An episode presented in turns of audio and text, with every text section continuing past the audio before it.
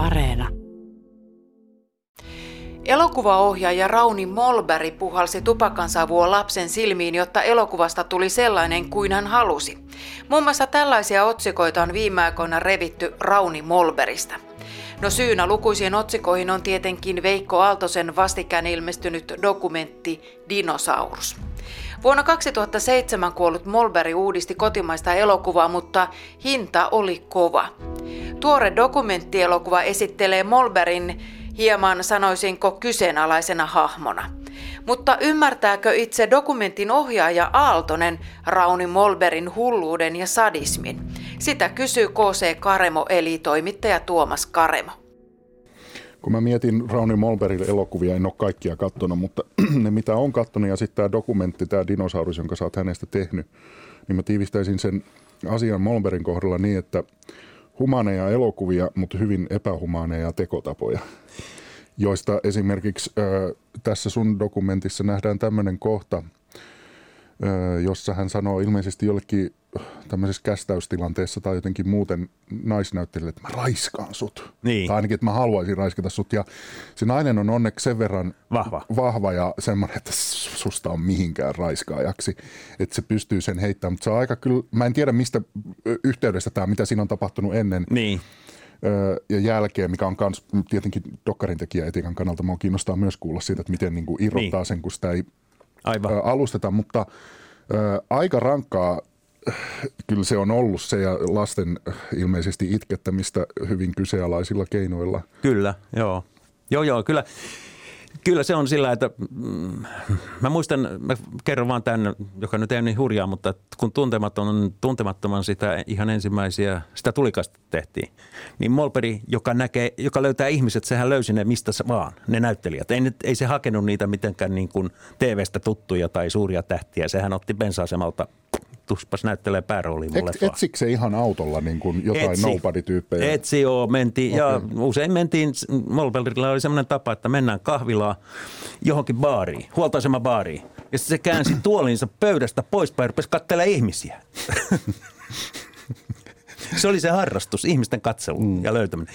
No niin, mutta että sen näki siellä, kun oltiin tota, niin, tulikasteessa, että tuolla on tämmöinen nuori poika, joka, joka oli, jolla oli hirveän hyvät kasvot.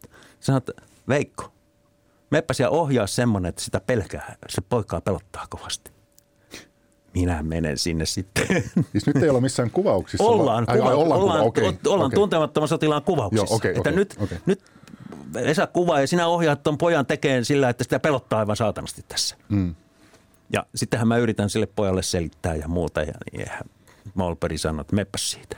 Sitten se tulee ja sitten se rupeaa karjuun sille pojalle ja nipistelee sitä joka puolelta. Ja niin sitten se rupeaa tota, puhaltaa tupakan savuja kipinöitä sen silmiin. Ja, tota, niin, ja, ja puhumalla ja puhumalla saa sen itkemään ja pelkäämään. Sitten sanoo, no niin, näin se tehdään.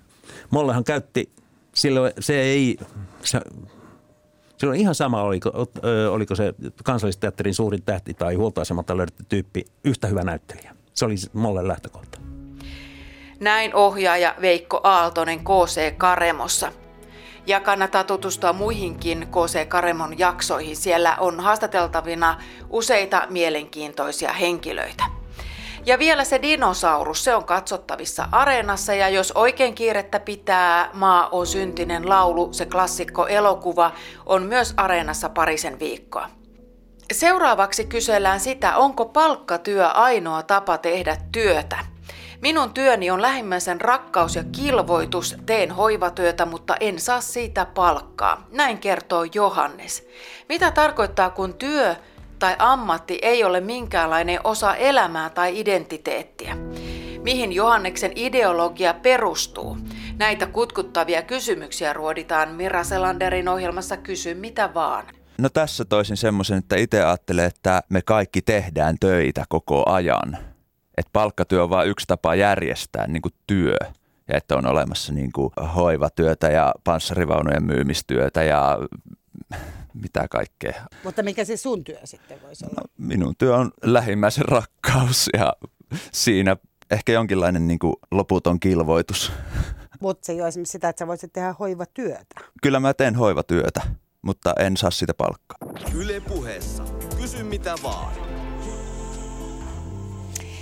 Ja tänään kysyn, mitä vaan puhuu siis työstä kieltäytymisestä, eli mitä se tarkoittaa, kun työ tai ammatti ei tosiaan ole minkäänlainen osa ihmisen elämää tai identiteettiä, eikä se ole minkäänlainen päämäärä. Siinäkään tapauksessa, että opiskelee vaikka yliopistossa, niin siitä huolimatta se ammatti ja siihen, siihen niin kuin eteneminen ei ole se, mihin tähdätään. Tällä kertaa ää, nämä valinnat tosiaan ei perustu siihen, että ihminen elelisi vaikka perinnöllä tai omavaraistaloudessa jossakin maalla, vaan raha tulee niin sanotusti veronmaksajien taskusta. Niin, Johannes ei ole sun oikea nimi, vaan se on sun nimimerkki. Mm. Miksi sä halusit tulla nimimerkillä puhumaan tästä aiheesta? Miksi et tullut ihan koko nimellä ja kasvoilla?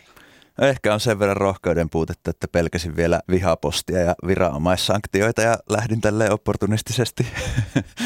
Niin, eli siitä voisi seurata sulle se, että joku kaivaisi sun nimen ja kuvan esiin ja ottaisi sun yhteyttä ja kertoisi, että sä toimit väärin. Niin, ja varmaan, en tiedä, saisiko mistä jotain hyviä meemejä tonne. Tuosta voisi se ihan hauskaakin olla, mutta ei se kuulosta nyt kovin kivalta. Lisää Johanneksen elämästä ja päivien kulusta ohjelmassa Kysy mitä vaan työstä kieltäytyjältä. Aiotko tarvittaessa vaikka valehdella, jotta saat tukia, etkä joudu töihin? Toimittajana Mira Selander.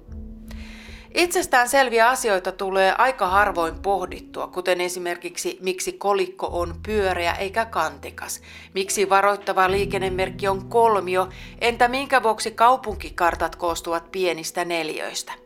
Emma Vainion sarja Merkilliset muodot selvittää, minkälaisia tarinoita kaikkialla ympärillämme olevat muodot ja graafiset kuviot kätkevät sisäänsä. Seuraava raha lähentelee jo pyöreää muotoa – se on isompi ja hopeanvärinen. Tämä on ehkä noin 450 vuotta ennen ajanlaskumme alkua.